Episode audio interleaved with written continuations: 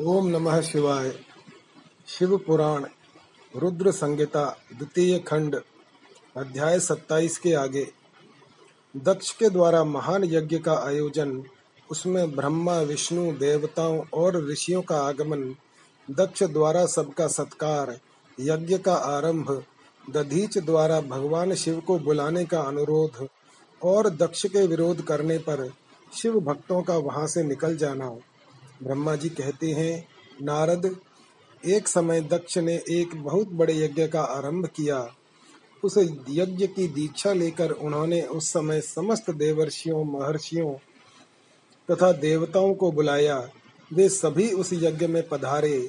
अगस्त्य, कश्यप, अत्रि, वामदेव भृगु दधीचि भगवान व्यास, भारद्वाज, गौतम, पैल, पराशर, गर्ग, भार्गव, कुकुश सित सुमंतु, त्रिक, कंक और वैश्वपायन। ये तथा दूसरे बहुसंख्यक मुनि अपने स्त्री पुत्रों को साथ ले, मेरे पुत्र दक्ष के यज्ञ में हर्ष पूर्वक सम्मिलित हुए थे। इनके सिवा समस्त देवगण, महान अभ्युदयशाली लोकपाल गण और सभी उपदेवता अपनी उपकारक सैन्य शक्ति के साथ वहाँ पधारे थे। दक्ष ने प्रार्थना करके सदल बल मुझ विश्रष्ठा ब्रह्मा को भी सत्यलोक से बुलवाया था। इस तरह भांति भांति से सादर प्रार्थना करके वैकुंठ लोक से भगवान विष्णु भी उस यज्ञ में बुलाए गए थे। शिव शिवद्रोही दुरात्मा दक्ष ने उन सबका बड़ा सत्कार किया। विश्वकर्मा ने अत्यंत दीप्तिमान, विशाल और बहुमूल्य दिव्य भवन बनाए थे। दक्ष ने ही वे ही भवन समागत अतिथियों को ठहरने के लिए दिए। सभी लोग सम्मानित हो उन संपूर्ण भवनों में यथा योग्य स्थान पाकर ठहरे हुए थे। दक्ष का वह महायज्ञ उस समय कनखल नामक तीर्थ में हो रहा था। उसमें दक्ष ने भृगु आदि तपोधनों को ऋत्विज बनाया।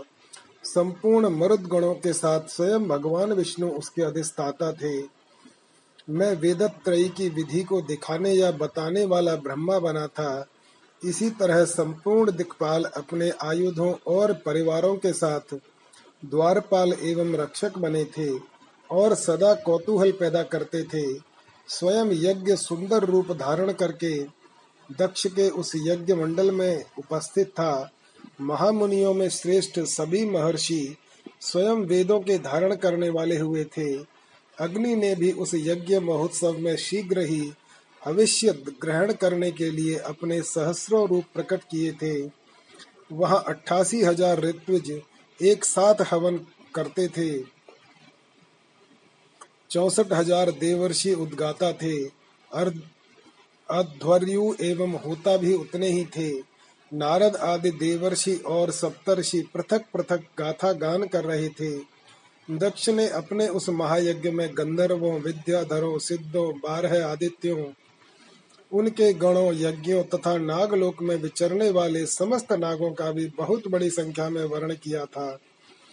ब्रह्मर्षि, राजर्षि और देवर्षियों के समुदाय तथा बहुसंख्यक नरेश भी उसमें आमंत्रित थे, जो अपने मित्रों, मंत्रियों तथा सेनाओं के साथ आए थे।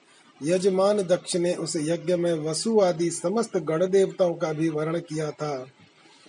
कौतुक और मंगलाचार करके जब दक्ष ने यज्ञ की दीक्षा ली तथा जब उनके लिए बारंबार स्वस्ति वाचन किया जाने लगा, तब वे अपनी पत्नी के साथ बड़ी शोभा पाने लगे। इतना सब करने पर भी दुरात्मा दक्ष ने उस यज्ञ में भगवान शंभु को नहीं आमंत्रित किया। उनकी दृष्टि में कपालधारी होने के कारण वे निश्चय ही यज्ञ में भाग पाने योग्य नहीं थे। सती प्रजापति दक्ष की प्रिय पुत्री थी तो भी कपाली की पत्नी होने के कारण दोषदर्शी दक्ष ने उन्हें अपने यज्ञ में नहीं बुलाया। इस प्रकार जब दक्ष का वह यज्ञ महोत्सव आरंभ हुआ और यज्ञ मंडप में आए हुए सब ऋत्विज अपने अपने कार्य में संलप्त हो गए, उस समय वहाँ भगवान शंकर को उपस्थित न देख शिव भक्त दधीच का चित्त अत्यंत उद्विग्न हो उठा और वे यो बोले, दधीच ने कहा मुख्य मुख्य देवताओं तथा महर्षियों, आप सब लोग प्रशंसा पूर्वक मेरी बात सुने। इस यज्ञ महोत्सव में भगवान शंकर नहीं आए हैं। इसका क्या कारण है?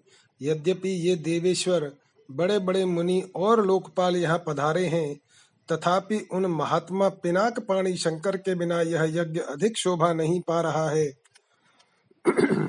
बड़े बड़े विद्वान कहते हैं कि मंगलमय भगवान शिव की कृपा दृष्टि से ही समस्त मंगल कार्य संपन्न होते हैं। जिनका ऐसा प्रभाव है, वे पुराण पुरुष वृषभ ध्वज परमेश्वर श्री नीलकंठ यहाँ क्यों नहीं दिखाई दे रहे हैं?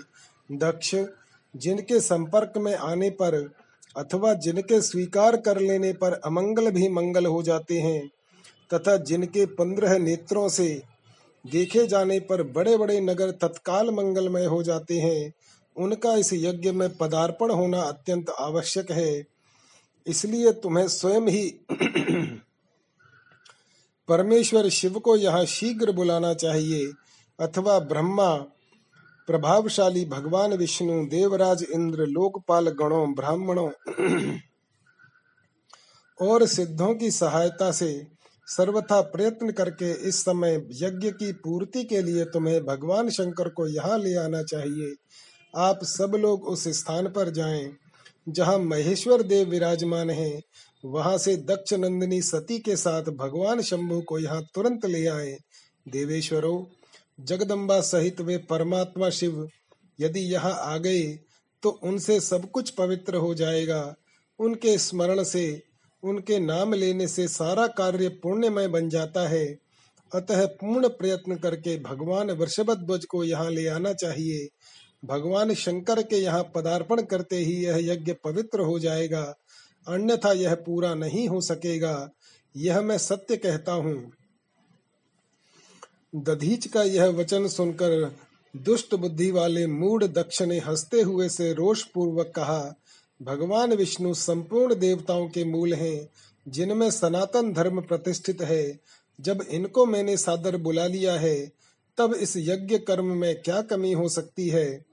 जिनमें वेद, यज्ञ और नाना प्रकार के समस्त कर्म प्रतिष्ठित हैं, वे भगवान विष्णु तो यहाँ आ ही गए हैं। इनके सिवा सत्य लोक से लोक पितामह ब्रह्मा, वेदों उपनिषदों और विविध आगमों के साथ यहाँ पधारे हैं। देवगणों के साथ स्वयं देवराज इंद्र का भी शुभागमन हुआ है। तथा आप जैसे निष्पाप महर्षि भी यहाँ आ गए हैं। जो जो महर्षि यज्ञ में सम्मिलित होने के योग्य शांत और सुपात्र हैं। वेद और वेदांत के तत्व को जानने वाले हैं और दृढ़ता पूर्वक व्रत का पालन करते हैं। वे सब और स्वयं आप भी जब यहाँ पदार्पण कर चुके हैं, तब हमें यहाँ रुद्र से क्या प्रयोजन है? विप्रवर, मैंने ब्रह्मा जी के कहने से ही अपनी कन्या रुद्र को ब्याह दी थी। वैसे मैं जानता हूँ, हर कुलीन नहीं है। उनके न माता है, न पिता। वे भूतों, प्रेतों और पिशाचों के स्वामी हैं, अकेले रहते हैं। उनका अतिक्रमण करना दूसरों के लिए अत्यंत कठिन है। वे आत्म प्रशंसक मूढ़, जड, मौनी और ईर्ष्यालु हैं। इस यज्ञ कर्म में बुलाए जाने योग्य नहीं है। इसलिए मैंने उनको यहाँ नहीं बुलाया। अतः दधीच जी, आपको फिर कभी ऐसी बात नहीं कहनी चाहिए। मेरी प्रार्थना है कि आप सब लोग मिलकर मेरे इस महान यज्ञ को सफल बनावे। दक्ष की यह बात सुनकर दधीच ने समस्त देवताओं और मुनियों के सुनते हुए यह सार गर्भित बात कही। दधीच बोले, दक्ष, उन भगवान शिव के बिना यह महान यज्ञ अयज्ञ हो गया। अब यह यज्ञ कहलाने योग्य ही नहीं रह गया। विशेषतः इस यज्ञ में तुम्हारा विनाश हो जाएगा। ऐसा कहकर दधीच दक्ष की यज्ञशाला से अकेले ही निकल पड़े और तुरंत अपने आश्रम को चल दिए। तदनंतर जो मुख्य मुख्य शिव भक्त तथा शिव के मत का अनुसरण करने वाले थे, वे भी दक्ष को वैसा ही शाप देकर तुरंत वहाँ से निकले और अपने आश्रमों को चले गए। मुनिवर दधीच तथा दूसरे ऋषियों के उस यज्ञ मंडप से निकल जाने पर दुष्ट बुद्धि शिवद्रोही दक्ष ने उन मुनियों का उपहास करते हुए कहा, दक्ष बोले, जिन्हें शिव ही प्रिय है, वे नाम मात्र के ब्राह्मण दधीच चले गए। उन्हीं के जो समान दूसरे थे, वे भी मेरी यज्ञशाला से निकल गए। यह बड़ी शुभ बात हुई। मुझे सदा यही अभीष्ट है। देवेश, देवताओं और मुनियों, मैं सत्य कहता हूँ, जिनके चित्त की विचार शक्ति नष्ट हो गई है, जो मंद बुद्धि हैं और मिथ्यावाद में लगे हुए हैं, ऐसे वेद बहिष्कृत दुराचारी लोगों को यज्ञ कर्म में त्याग ही देना चाहिए। विष्णु आदि आप सब देवता और ब्राह्मण वेदवादी हैं, अतः मेरे इस यज्ञ को शीघ्र ही सफल बनावे। ब्रह्मा जी कहते हैं, दक्ष की यह बात सुनकर शिव की माया से मोहित हुए समस्त देवर्षि उस यज्ञ में देवताओं का पूजन और हवन करने लगे। मुनीश्वर नारद, इस प्रकार उस यज्ञ को जो शाप मिला, उसका वर्णन किया गया। अब यज्ञ के विध्वंस की घटना को बताया जाता है। आदर पूर्वक सुनो। दक्ष यज्ञ का समाचार पा सती का शिव से वहाँ चलने के लिए अनुरोध। दक्ष के शिव द्रोह को जानकर भगवान शिव की आज्ञा से देवी सती का पिता के यज्ञ मंडप की ओर शिव गणों के साथ प्रस्थान। ब्रह्मा जी कहते हैं नारद, जब देवर्षि गण बड़े उत्साह और हर्ष के साथ दक्ष के यज्ञ में जा रहे थे, उसी समय दक्ष कन्या देवी सती गंधमादन पर्वत पर चंदों से युक्त धारा ग्रह में सखियों से घिरी हुई भांति भांति की उत्तम क्रीडाएँ कर रही थीं। प्रसन्नता पूर्वक क्रीडा में लगी हुई देवी सती ने उस समय रोहिणी के साथ दक्ष यज्ञ में जाते हुए चंद्रमा को देखा देख कर वे अपनी हितकारिणी प्राण प्यारी श्रेष्ठ सखी विजया से बोली, मेरी सखियों में श्रेष्ठ प्राण प्रिय विजय, जल्दी जाकर पूछ तो आ, ये चंद्रदेव रोहिणी के साथ कहाँ जा रहे हैं? सती के इस प्रकार आज्ञा देने पर विजया तुरंत उनके पास गई और उसने यथोचित शिष्टाचार के साथ पूछा, चंद्रदेव, आप कहाँ जा रहे हैं? विजया का यह प्रश्न सुनकर चंद्रदेव ने अपनी यात्रा का उद्देश्य आदर पूर्वक बताया। दक्ष के यहाँ होने वाले यज्ञोत्सव आदि का सारा वृत्तांत कहा। वह सब सुनकर विजया बड़ी उतावली के साथ, देवी के साथ आई और चंद्रमा ने जो कुछ कहा था, वह सब उसने कह सुनाया। उसे सुनकर कालिका सती देवी को बड़ा विस्मय हुआ। अपने यहाँ सूचना न मिलने का क्या कारण है? यह बहुत सोचने विचारने पर भी उनकी समझ में नहीं आया। तब उन्होंने पार्षदों से घिरे अपने स्वामी भगवान शिव के पास आकर भगवान शंकर से पूछा, सती बोली, प्रभु, मैंने सुना है कि मेरे पिताजी के यहाँ कोई बहुत बड़ा यज्ञ हो रहा है। उसमें बहुत बड़ा उत्सव होगा। उसमें सब देवर्षि एकत्रित हो रहे हैं। देवी देश्वर पिताजी के उस महान यज्ञ में चलने की रुचि आपको क्यों नहीं हो रही है? इस विषय में जो बात हो, वह सब बताइए। महादेव, सुहृदों का यह धर्म है कि वे सुहृदों के साथ मिलें जुलें यह मिलन उनके महान प्रेम को बढ़ाने वाला होता है। अतः प्रभु, मेरे स्वामी, आप मेरी प्रार्थना मानकर और प्रयत्न करके मेरे साथ पिताजी की यज्ञशाला में आज ही चलिए। सती की यह बात सुनकर भगवान महेश्वर देव, जिनका हृदय दक्ष के वाग बाणों से घायल हो चुका था, मधुर वाणी में बोले, देवी, तुम्हारे पिता दक्ष मेरे विशेष द्रोही हो गए हैं, जो प्रमुख देवता और ऋषि, अभिमानी, मूढ़ और ज्ञान शून्य हैं। वे ही सब तुम्हारे पिता के यज्ञ में गए हैं। जो लोग बिना बुलाए दूसरे के घर जाते हैं, वे वहाँ अनादर पाते हैं, जो मृत्यु से भी बढ़कर कष्टदायक है। अतः प्रिय, तुमको और मुझको तो विशेष रूप से दक्ष के यज्ञ में नहीं जाना चाहिए, क्योंकि वहाँ हमें बुलाया नहीं गया है। यह मैंने सच्ची बात कही है। महात्मा महेश्वर के ऐसा कहने पर सती रोष पूर्वक बोली, शंभो, आप सबके ईश्वर हैं जिनके जाने से यज्ञ सफल होता है, उन्हीं आपको मेरे दुष्ट पिता ने इस समय आमंत्रित नहीं किया है। प्रभु, उस दुरात्मा का अभिप्राय क्या है? वह सब मैं जानना चाहती हूँ। साथ ही वहाँ आए हुए संपूर्ण दुरात्मा देवर्षियों के मनोभाव का भी मैं पता लगाना चाहती हूँ। अतः प्रभु, मैं आज ही पिता के यज्ञ में जाती हूँ। नाथ, महेश्वर, आप मुझे वहाँ जाने की आज्ञा दे दें। देवी सती के ऐसा कहने पर सर्वज्ञ, सर्वद्रष्टा, सृष्टिकर्ता एवं कल्याण स्वरूप साक्षात भगवान रुद्र उनसे इस प्रकार बोले। शिव ने कहा, उत्तम व्रत का पालन करने वाली देवी, यदि इस प्रकार तुम्हारी रुचि वहाँ अवश्य जाने के लिए हो गई है तो मेरी आज्ञा से तुम शीघ्र अपने पिता के यज्ञ में जाओ। यह नंदी वृषभ सुसज्जित है। तुम एक महारानी के अनुरूप राजोपचार साथ ले, सादर इस पर सवार हो बहुसंख्यक प्रमत गणों के साथ यात्रा करो। प्रिय, इस विभूषित वृषभ पर आरूढ़ हो हो। रुद्र के इस प्रकार आदेश देने पर सुंदर आभूषणों से अलंकृत सती देवी, सब साधनों से युक्त हो पिता के घर की ओर चली। परमात्मा शिव ने उन्हें सुंदर वस्त्र, आभूषण तथा परम उज्जवल छत्र, चामर आदि महाराजोचित उपचार दिए। भगवान शिव की आज्ञा से साठ हज़ार रुद्रगण बड़ी प्रसन्नता और महान उत्साह के साथ कौतूहल पूर्वक सती के साथ गए। उस समय वहाँ यज्ञ के लिए यात्रा करते समय सब और महान उत्सव होने लगा। महादेव जी के गणों ने शिव प्रिया सती के लिए बड़ा भारी उत्सव रचाया। वे सभी गण कौतूहल पूर्ण कार्य करने तथा सती और शिव के यश को गाने लगे। शिव के प्रिय और महान वीर प्रमथ गण प्रसन्नता पूर्वक उछलते कूदते चल रहे थे। जगदम्बा के यात्रा काल में सब प्रकार से बड़ी भारी शोभा हो रही थी।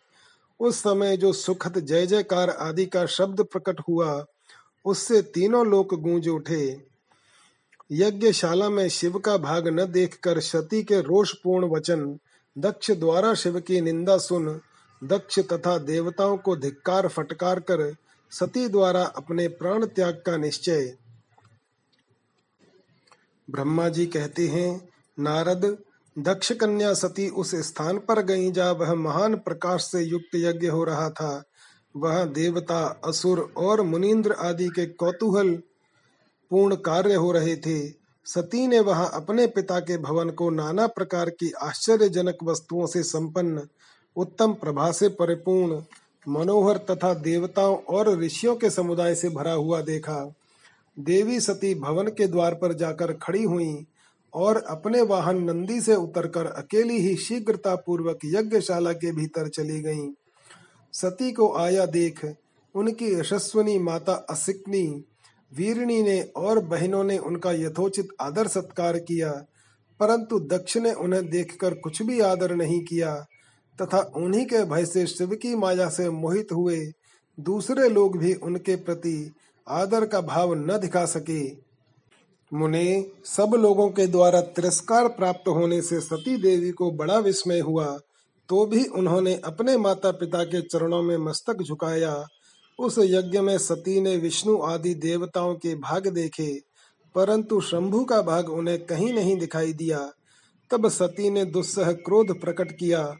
वे अपमानित होने पर भी रोष से भरकर सब लोगों की ओर क्रूर दृष्टि से देखती और दक्ष को जलाती हुई सी बोली, सती ने कहा, प्रजापते, आपने परम मंगलकारी भगवान शिव को इस यज्ञ में क्यों नहीं बुलाया, जिनके द्वारा यह संपूर्ण चराचर जगत पवित्र होता है?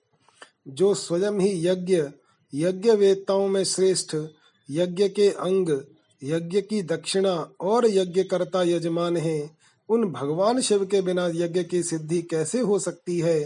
अहो, जिनके स्मरण मात्र करने से सब कुछ पवित्र हो जाता है, उन्हीं के बिना किया हुआ यह सारा यज्ञ अपवित्र हो जाएगा। द्रव्य, मंत्र आदि, हव्य और कव्य, ये सब जिनके स्वरूप हैं, उन्हीं भगवान शिव के बिना इस यज्ञ का आरंभ कैसे किया गया? क्या आपने भगवान शिव को सामान्य देवता समझकर उनका अनादर किया है? आज आपकी बुद्धि भ्रष्ट हो गई है, इसलिए आप पिता होकर भी मुझे अधम जच रहे हैं। अरे, ये विष्णु और ब्रह्मा आदि देवता तथा मुनि अपने प्रभु भगवान शिव के आए बिना इस यज्ञ में कैसे चले आए? ऐसा कहने के बाद शिव स्वरूपा परमेश्वरी सती ने भगवान विष्णु, ब्रह्मा, इंद्र आदि सब देवताओं को तथा समस्त ऋषियों को बड़े कड़े शब्दों में फटकारा। ब्रह्मा जी कहते हैं, नारद, इस प्रकार क्रोध से भरी हुई जगदम्बा सती ने वहाँ व्यथित हृदय से अनेक प्रकार की बातें कही। श्री विष्णु आदि समस्त देवता और मुनि जो वहाँ उपस्थित थे, सती की बात सुनकर चुप रह गए। अपनी पुत्री के वैसे वचन सुनकर कुपित हुए दक्ष ने सती की ओर क्रूर दृष्टि से देखा और इस प्रकार कहा, दक्ष बोले, भद्रे तुम्हारे बहुत कहने से क्या लाभ? इस समय यह तुम्हारा कोई काम नहीं है। तुम जाओ या ठहरो, यह तुम्हारी इच्छा पर निर्भर है। तुम यहाँ आई हो। आई ही क्यों? समस्त विद्वान जानते हैं कि तुम्हारे पति शिव अमंगल रूप हैं। वे कुलीन भी नहीं हैं, वेद से बहिष्कृत हैं और भूतों, प्रेतों तथा पिशाचों के स्वामी हैं। वे बहुत ही कुवेश धारण किए रहते हैं।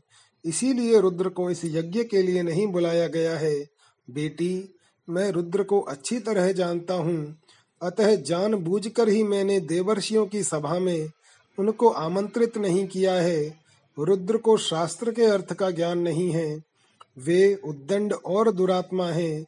मुझ मूड पापी ने ब्रह्मा जी के कहने पर उनके साथ तुम्हारा विवाह कर दिया था।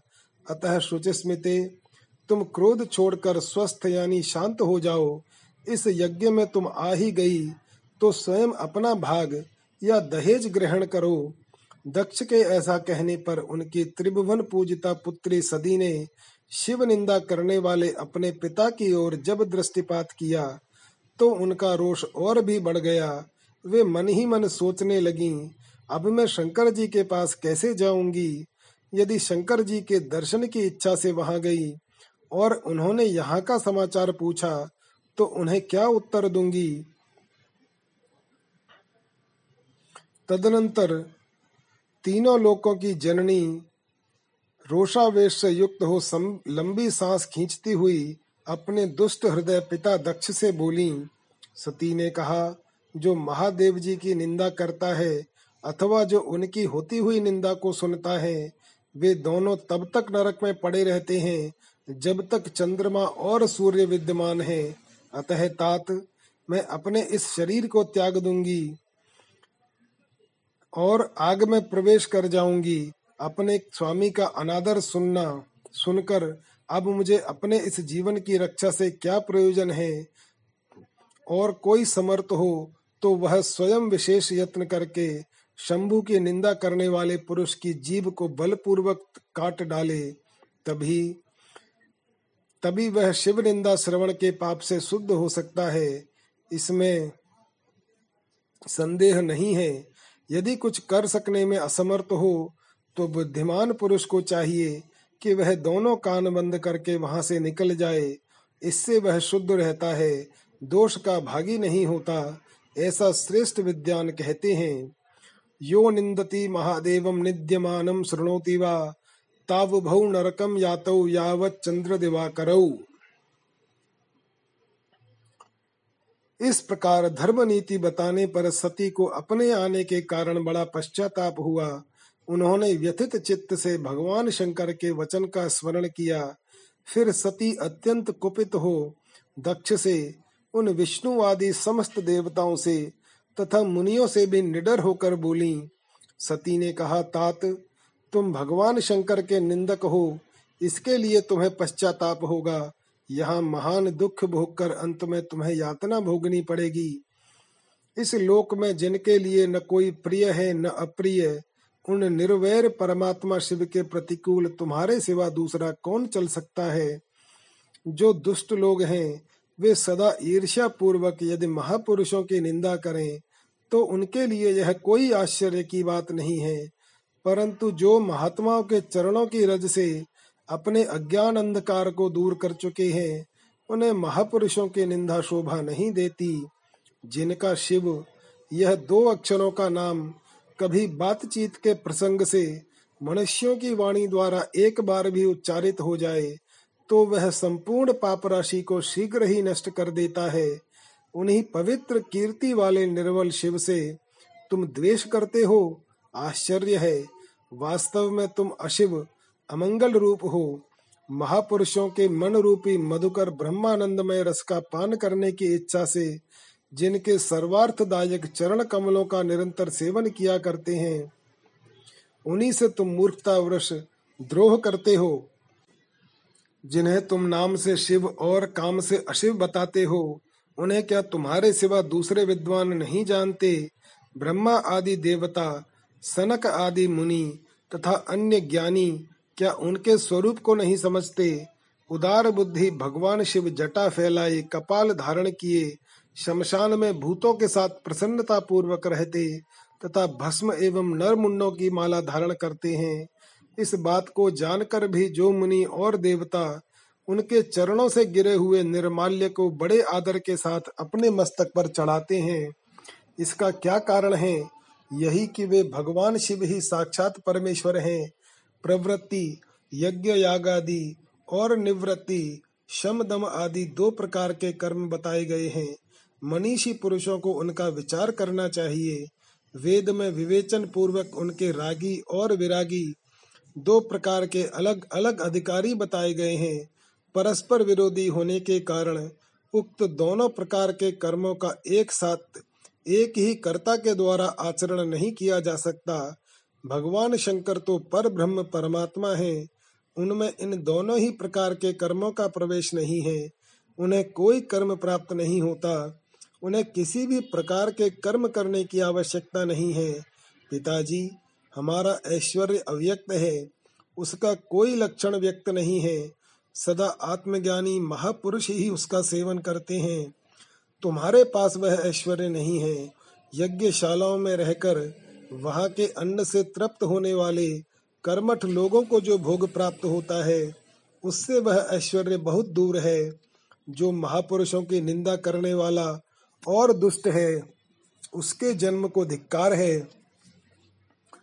विद्वान पुरुष को चाहिए कि उसके संबंध को विशेष रूप से प्रयत्न करके त्याग दे, जिस समय भगवान शिव तुम्हारे साथ मेरा संबंध दिखलाते हुए मुझे दाक्षायणी कहकर पुकारेंगे, उस समय मेरा मन सहसा अत्यंत दुखी हो जाएगा।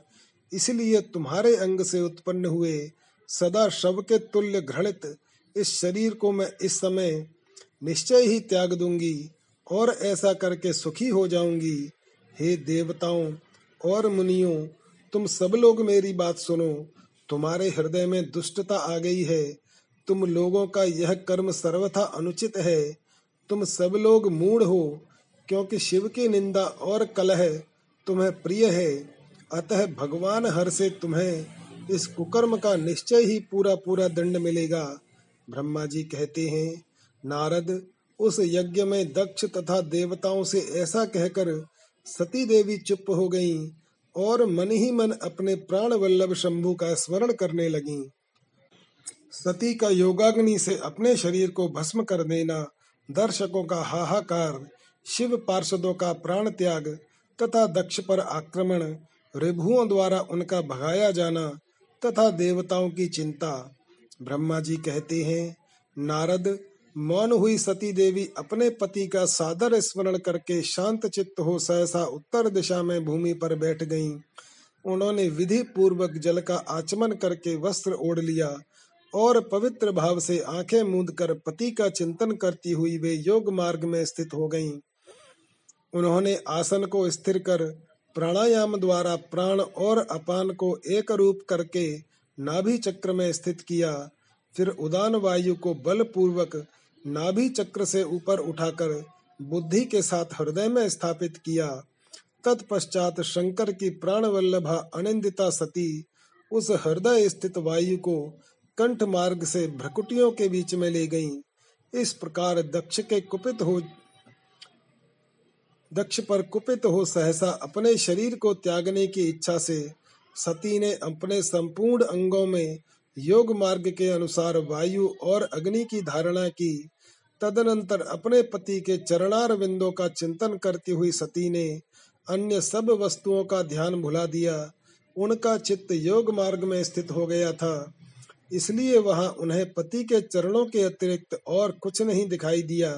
मुनि श्रेष्ठ सती का निष्पाप शरीर तत्काल गिरा और उनकी इच्छा के अनुसार योगाग्नि से जलकर उसी क्षण भस्म हो गया। उस समय वहाँ आए हुए देवता आदि ने जब यह घटना देखी, तब वे बड़े ज़ोर से हाहाकार करने लगे। उनका वह महान अद्भुत, विचित्र एवं भयंकर हाहाकार आकाश में और पृथ्वी तल पर सब ओर फैल गया। लोग कह रहे थे, हाय महान देवता भगवान शंकर की परम प्रेयसी सती देवी ने किस दुष्ट के दुर्व्यवहार से कुपित हो अपने प्राण त्याग दिए। अहो, ब्रह्मा जी के पुत्र, इस दक्ष की बड़ी भारी दुष्टता तो देखो। सारा चराचर जगत जिसकी संतान है, उसी की पुत्री मनस्विनी सती देवी जो सदा ही मान पाने के योग्य थी, उसके द्वारा ऐसी निराद्रत हुई कि प्राणों से ही हाथ रो बैठी। भगवान वृषभध्वज की प्रिया सती सदा सभी सत्पुरुषों के द्वारा निरंतर सम्मान पाने की अधिकारिणी थी। वास्तव में उनका हृदय बड़ा ही असहिष्णु है। वह प्रजापति दक्ष ब्राह्मण द्रोही है, इसलिए सारे संसार में उसे महान अपयश प्राप्त होगा। उसकी अपनी ही पुत्री उसी के अपराध से जब प्राण त्याग करने को उद्यत हो गई, तब भी उस महानरक भोगी शंकर द्रोही ने उसे रोका तक नहीं। जिस समय सब लोग ऐसा कह रहे थे, उसी समय शिवजी के पार्षद सती का यह अद्भुत प्राण त्याग देख, तुरंत ही क्रोध पूर्वक अस्त्र शस्त्र ले दक्ष को मारने के लिए उठ खड़े हुए। यज्ञ मंडप के द्वार पर खड़े हुए वे भगवान शंकर के समस्त साठ हज़ार पार्षद, जो बड़े भारी बलवान थे, अत्यंत रोष से भर गए, और हमें धिक्कार है धिक्कार है। ऐसा कहते हुए भगवान शंकर के गणों के वे सभी वीर यूथपति बारंबार उच्च स्वर से हाहाकार करने लगे। देवर्षे, कितने ही पार्षद तो वहाँ शोक से ऐसे व्याकुल हो गए कि वे अत्यंत तीखे, प्राणनाशक शस्त्रों द्वारा अपने ही मस्तक और मुख आदि अंगों पर आघात करने लगे। इस प्रकार बीस हज़ार पार्षद उस समय दक्ष कन्या सती के साथ ही नष्ट हो गए। वह एक अद्भुत सी बात हुई। नष्ट होने से बचे हुए महात्मा शंकर के वे प्रमथ गण क्रोध युक्त दक्ष को मारने के लिए हथियार लिए उठ खड़े हुए।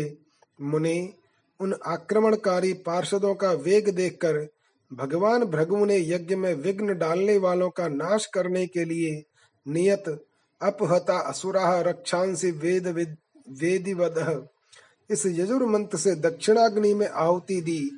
भृगु के आहुति देते ही यज्ञ कुंड से रिभु नामक सहस्रों महान देवता, जो बड़े प्रबल वीर थे, वहाँ प्रकट हो गए। मनीश्वर उन सबके हाथ में जलती हुई लकड़ियाँ थीं। उनके साथ प्रमथ गणों का अत्यंत विकट युद्ध हुआ।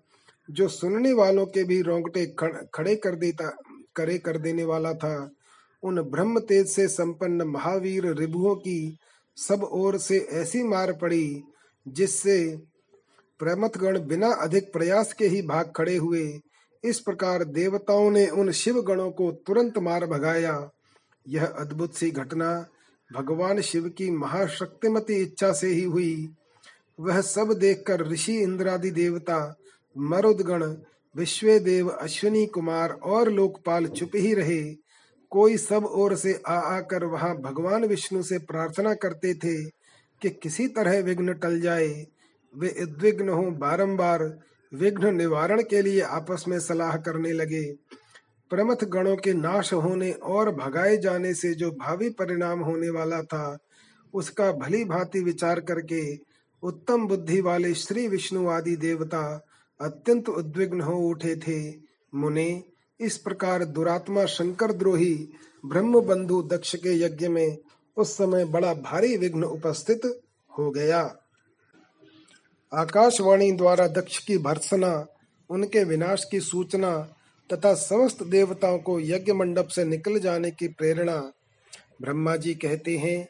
मुनीश्वर, इसी बीच में वहाँ दक्ष तथा देवता आदि के सुनते हुए आकाशवाणी ने यह यथार्थ बात कही, रे रे दुराचारी दक्ष, ओ दम्भाचार परायण, महामूढ़, यह तूने कैसा अनर्थकारी कर्म कर डाला? ओ मूर्ख, शिव भक्त राज दधीच के कथन को भी तूने प्रामाणिक नहीं माना, जो तेरे लिए सब प्रकार से आनंददायक और मंगलकारी था। वे ब्राह्मण देवता तुझे दुसह श्राप देकर तेरी यज्ञशाला से निकल गए। तो भी तुझ मूड ने अपने मन में कुछ नहीं समझा। उसके बाद तेरे घर में मंगलमयी सती देवी स्वतः पधारी, जो तेरी अपनी ही पुत्री थी, किंतु तूने उनका भी परम आदर नहीं किया। ऐसा क्यों हुआ?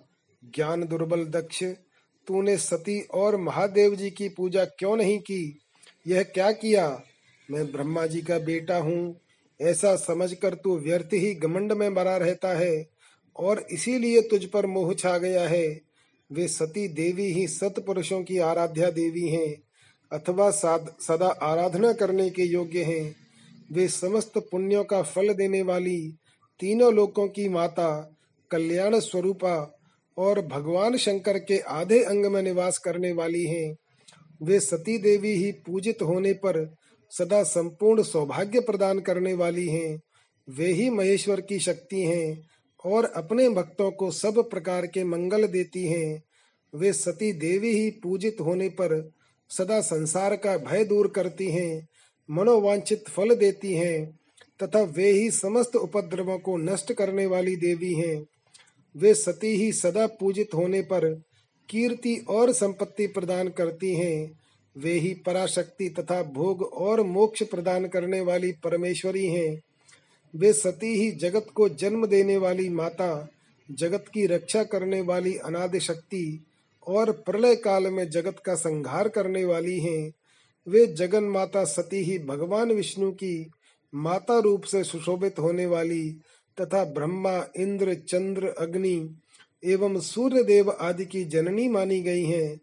वे सती ही तप, धर्म और दान आदि का फल देने वाली हैं। वे ही शंभु शक्ति महादेवी हैं। तथा दुष्टों का हनन करने वाली परात्पर शक्ति है।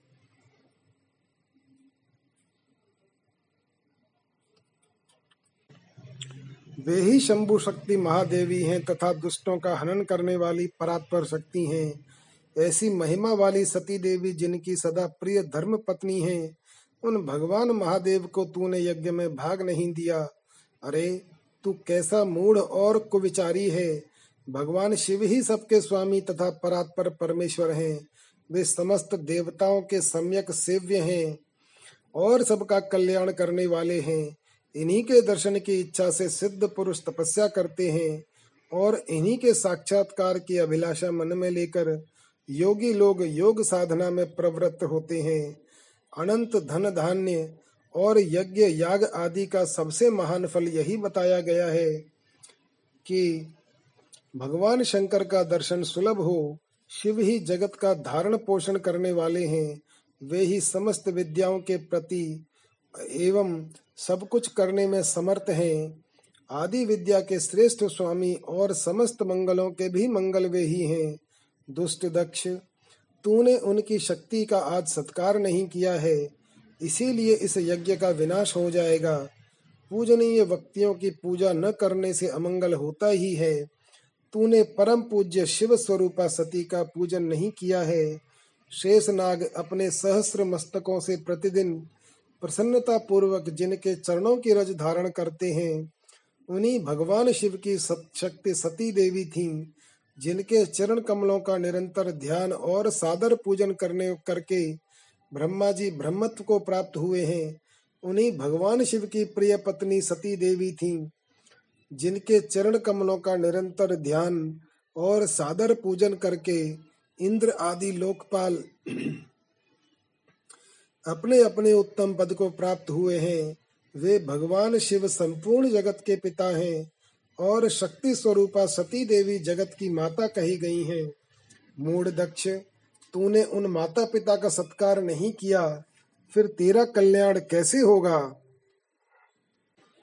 तुझ पर दुर्भाग्य का आक्रमण हो गया है। और विपत्तियाँ टूट पड़ी, क्योंकि तूने उन भवानी सती और भगवान शंकर की भक्ति भाव से आराधना नहीं की। कल्याणकारी शंभु का पूजन न करके भी मैं कल्याण का भागी हो सकता हूँ।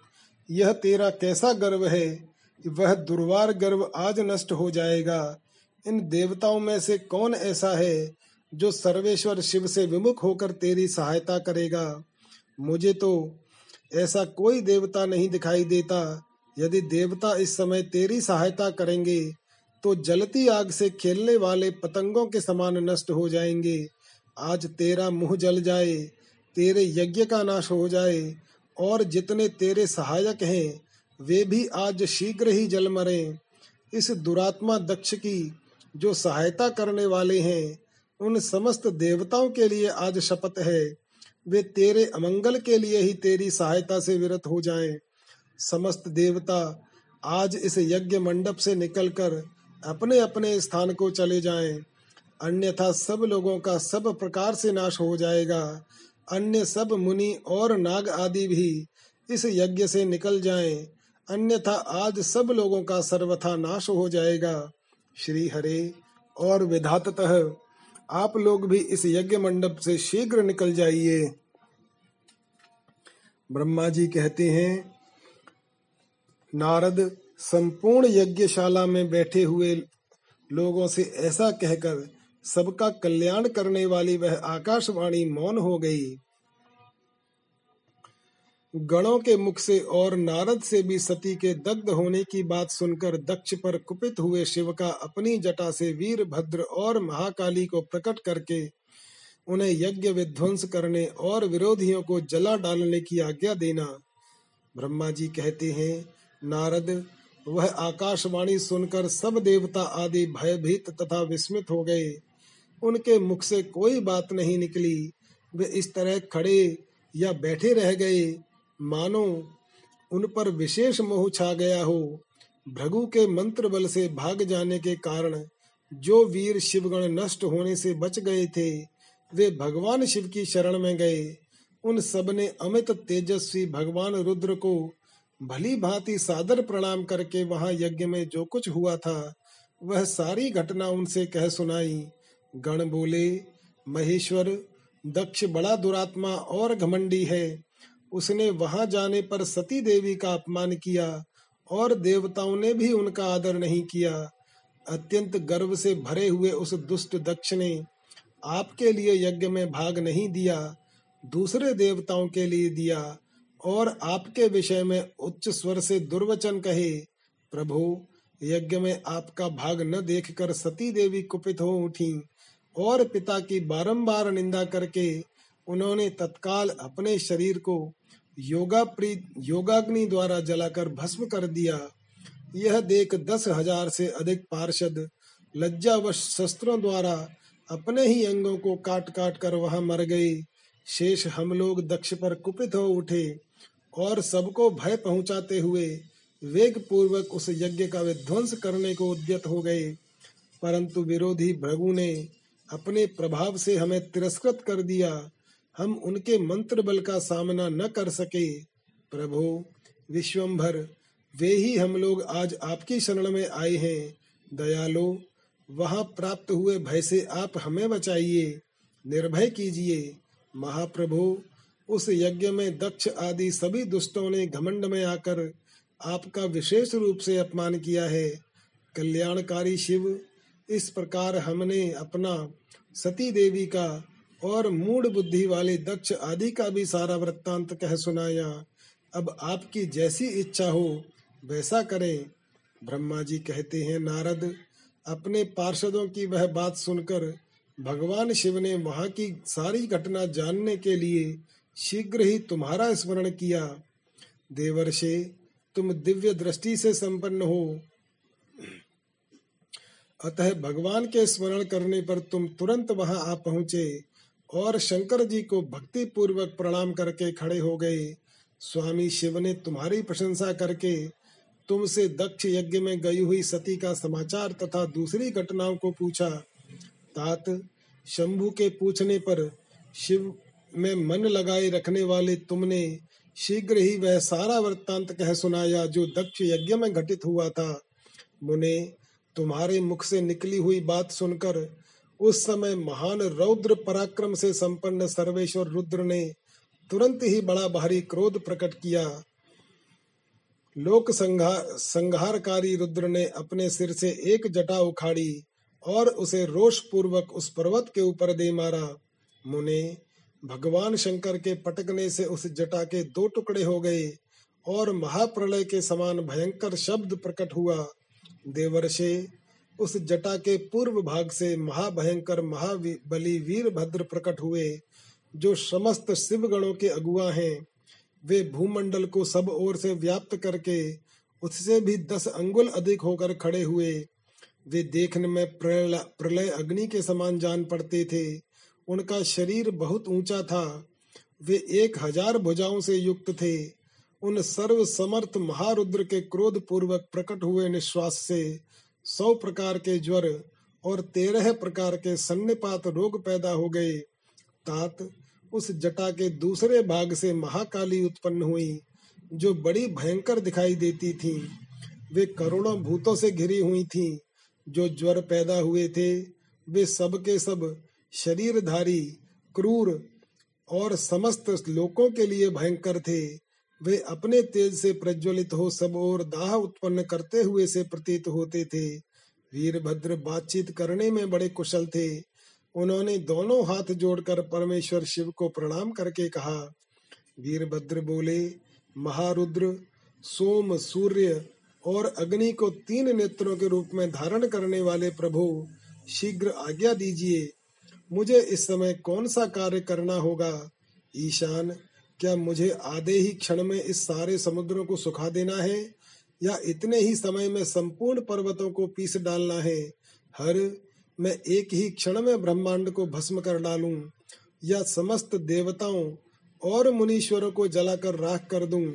शंकर, ईशान, क्या मैं समस्त लोकों को उलट पलट दूँ, या संपूर्ण प्राणियों का विनाश कर डालूं? महेश्वर आपकी कृपा से कहीं कोई भी ऐसा कार्य नहीं है जिसे मैं न कर सकूँ। पराक्रम के द्वारा मेरी समानता करने वाला वीर न पहले कभी हुआ है और न आगे होगा। शंकर, आप किसी तिनके को भेज दें तो वह भी बिना किसी यत्न के क्षण भर में बड़े से बड़ा कार्य सिद्ध कर सकता है। इसमें संशय नहीं है। शंभो, यद्यपि आपकी लीला मात्र से सारा कार्य सिद्ध हो जाता है तथापि जो मुझे भेजा जा रहा है, यह मुझ पर आपका अनुग्रह ही है। शंभो, मुझमें भी जो ऐसी शक्ति है, वह आपकी कृपा से ही प्राप्त हुई है। शंकर, आपकी कृपा के बिना किसी में भी कोई शक्ति नहीं हो सकती। वास्तव में आपकी आज्ञा के बिना कोई तिनके आदि को भी हिलाने में समर्थ नहीं है। यह निस्संदेह कहा जा सकता है। महादेव मैं आपके चरणों में बारंबार प्रणाम करता हूँ। हर, आप अपने अभीष्ट कार्य की सिद्धि के लिए आज मुझे शीघ्र भेजिए। शंभो, मेरे दाहिने अंग बारंबार फड़क रहे हैं। इससे सूचित होता है कि मेरी विजय अवश्य होगी। अतः प्रभु, मुझे भेजिए। शंकर, आज मुझे कोई अभूतपूर्व एवं विशेष हर्ष तथा उत्साह का अनुभव हो रहा है। और मेरा चित्त आपके चरण कमल में लगा हुआ है। अतः पग पग पर मेरे लिए शुभ परिणाम का विस्तार होगा। शंभो, आप शुभ के आधार हैं। जिसकी आप में सुदृढ़ भक्ति है, उसी को सदा विजय प्राप्त होती है और उसी का दिनों दिन शुभ होता है। ब्रह्मा जी कहते हैं, नारद, उसकी वह बात सुनकर सर्व मंगला के पति भगवान शिव बहुत संतुष्ट हुए और वीरभद्र तुम्हारी जय हो, ऐसा आशीर्वाद देकर वे फिर बोले। महेश्वर ने कहा, मेरे पार्षदों में श्रेष्ठ वीरभद्र, ब्रह्मा जी का पुत्र दक्ष बड़ा दुष्ट है, उस मूर्ख को बड़ा घमंड हो गया है। अतः इन दिनों वह विशेष रूप से मेरा विरोध करने लगा है। दक्ष इस समय एक यज्ञ करने के लिए उद्यत है। तुम याग परिवार सहित उस यज्ञ को भस्म करके फिर शीघ्र मेरे स्थान पर लौट आओ। यदि देवता, गंधर्व, यक्ष अथवा अन्य कोई तुम्हारा सामना करने के लिए उद्यत हो तो उन्हें भी आज ही शीघ्र और सहसा भस्म कर डालना। ददीच की दिलाई हुई मेरी शपथ का उल्लंघन करके जो देवता आदि वहाँ ठहरे हुए हैं, उन्हें तुम निश्चय ही प्रयत्न पूर्वक जलाकर भस्म कर देना। जो मेरी शपथ का उल्लंघन करके गर्वयुक्त हो वहाँ ठहरे हुए हैं, वे सबके सब मेरे द्रोही हैं। अतः उन्हें अग्निमयी माया से जला डालो। दक्ष की यज्ञशाला में जो अपनी पत्नियों और सारभूत उपकरणों के साथ बैठे हों, उन सबको जलाकर भस्म कर देने के पश्चात फिर शीघ्र लौट आना। तुम्हारे वहाँ जाने पर विश्व देव आदि देवगण भी यदि सामने आ तुम्हारी सादर स्तुति करें तो भी तुम उन्हें शीघ्र आग की ज्वाला से जलाकर ही छोड़ना। वीर, वहाँ दक्ष आदि सब लोगों को पत्नी और बंधु बांधवों सहित जलाकर कलशों में रखे हुए जल को लीला पूर्वक पी जाना। ब्रह्मा जी कहते हैं, नारद, जो वैदिक मर्यादा के पालक, काल के भी शत्रु तथा सबके ईश्वर हैं, वे भगवान रुद्र रोष से लाल आँखें किए महावीर वीर भद्र से ऐसा कहकर चुप हो गए। प्रमथ गणों सहित वीरभद्र और महाकाली का दक्ष यज्ञ विध्वंस के लिए प्रस्थान। दक्ष तथा देवताओं को अपशकुन एवं उत्पात सूचक लक्षणों का दर्शन एवं भय होना। ब्रह्मा जी कहते हैं, नारद, महेश्वर के इस वचन को आदर पूर्वक सुनकर वीरभद्र बहुत संतुष्ट हुए। उन्होंने महेश्वर को प्रणाम किया तत्पश्चात उन देवादिदेव शूली की उपरयुक्त आज्ञा को शिरोधार्य करके वीरभद्र वहाँ से शीघ्र ही दक्ष के यज्ञ मंडप की ओर चले। भगवान शिव ने केवल शोभा के लिए उनके साथ करोड़ों महावीर गणों को भेज दिया, जो प्रलय अग्नि के समान तेजस्वी थे। वे कौतूहलकारी प्रबल वीर प्रमथ गण वीरभद्र के आगे और पीछे भी चल रहे थे। काल के भी काल भगवान रुद्र के वीरभद्र सहित जो लाखों पार्षद गण थे, उन सबका स्वरूप रुद्र के ही समान था। उन गणों के साथ महात्मा वीरभद्र भगवान शिव के समान ही वेशभूषा धारण किए रथ पर बैठकर यात्रा कर रहे थे। उनके एक सहस्र भुजाएँ थीं, शरीर में नागराज लिपटे हुए थे। वीरभद्र बड़े प्रबल और भयंकर दिखाई देते थे। उनका रथ बहुत ही विशाल था। उसमें दस हज़ार सिंह जोते जाते थे, जो प्रयत्न पूर्वक उस रथ को खींचते थे। उसी प्रकार बहुत से प्रबल सिंह, शार्दूल, मगर, मत्स्य और सहस्रों हाथी उस रथ के पार्श्व भाग की रक्षा करते थे। काली, कात्यायनी, ईशानी, चामुंडा मुंड मर्दिनी भद्रकाली, भद्रा, त्वरिता तथा वैष्णवी इन नव दुर्गाओं के साथ तथा समस्त भूत गणों के साथ महाकाली दक्ष का विनाश करने के लिए चली। डाकिनी, शाकिनी, भूत, प्रमथ, गुह्यक, कुष्मांड, परपट, चटक, ब्रह्म राक्षस, भैरव तथा क्षेत्रपाल आदि, ये सभी वीर भगवान शिव की आज्ञा का पालन एवं दक्ष के यज्ञ का विनाश करने के लिए तुरंत चल दिए। इनके सिवा चौसठ गुणों के साथ योगिनियों का मंडल भी सहसा कुपित हो। दक्ष यज्ञ का विनाश करने के लिए वहाँ से प्रस्थित हुआ। इस प्रकार कोटि कोटि गण एवं विभिन्न प्रकार के गणाधीश वीरभद्र के साथ चले। उस समय भेरियों की गंभीर ध्वनि होने लगी। नाना प्रकार के शब्द करने वाले शंख बज उठे। भिन्न भिन्न प्रकार की सींगे बजने लगी। महामुनि सेना सहित वीरभद्र की यात्रा के समय वहाँ बहुत से सुखद शकुन होने लगे। इस प्रकार जब प्रमथ गणों सहित वीरभद्र ने प्रस्थान किया, तब उधर दक्ष तथा देवताओं को बहुत से अशुभ लक्षण दिखाई देने लगे। देवर्षे, यज्ञ विध्वंस की सूचना देने वाले त्रिविध उत्पात प्रकट होने लगे। दक्ष की बाई आँख, बाई भुजा और बाई जांग फड़कने लगी। तात, वाम अंगों का वह फड़कना सर्वथा अशुभ सूचक था और नाना प्रकार के कष्ट मिलने की सूचना दे रहा था। उस समय दक्ष की यज्ञशाला में धरती डोलने लगी। दक्ष को दोपहर के समय दिन में ही अद्भुत तारे दिखने लगे। दिशाएँ मलिन हो गईं, सूर्य मंडल चित कबरा दिखने लगा। उस पर हज़ारों घेरे पड़ गए थे जिससे वह भयंकर जान पड़ता था। बिजली और अग्नि के समान दीप्तिमान तारे टूट टूट कर गिरने लगे, तथा और भी बहुत से भयानक अपशकुन होने लगे। इसी बीच में वहाँ आकाशवाणी प्रकट हुई, जो संपूर्ण देवताओं और विशेषतः दक्ष को अपनी बात सुनाने लगी। आकाशवाणी बोली, ओ दक्ष, आज तेरे जन्म को धिक्कार है। तू महामूढ़ और पापात्मा है। भगवान हर की ओर से आज तुझे महान दुख प्राप्त होगा। जो किसी तरह टल नहीं सकता, अब यहाँ तेरा हाहाकार भी नहीं सुनाई देगा। जो मूढ़ देवता आदि तेरे यज्ञ में स्थित हैं, उनको भी महान दुख होगा, इसमें संशय नहीं है। ब्रह्मा जी कहते हैं, मुने, आकाशवाणी की यह बात सुनकर और पूर्वोक्त अशुभ सूचक लक्षणों को देखकर दक्ष तथा दूसरे देवता आदि को भी अत्यंत भय प्राप्त हुआ।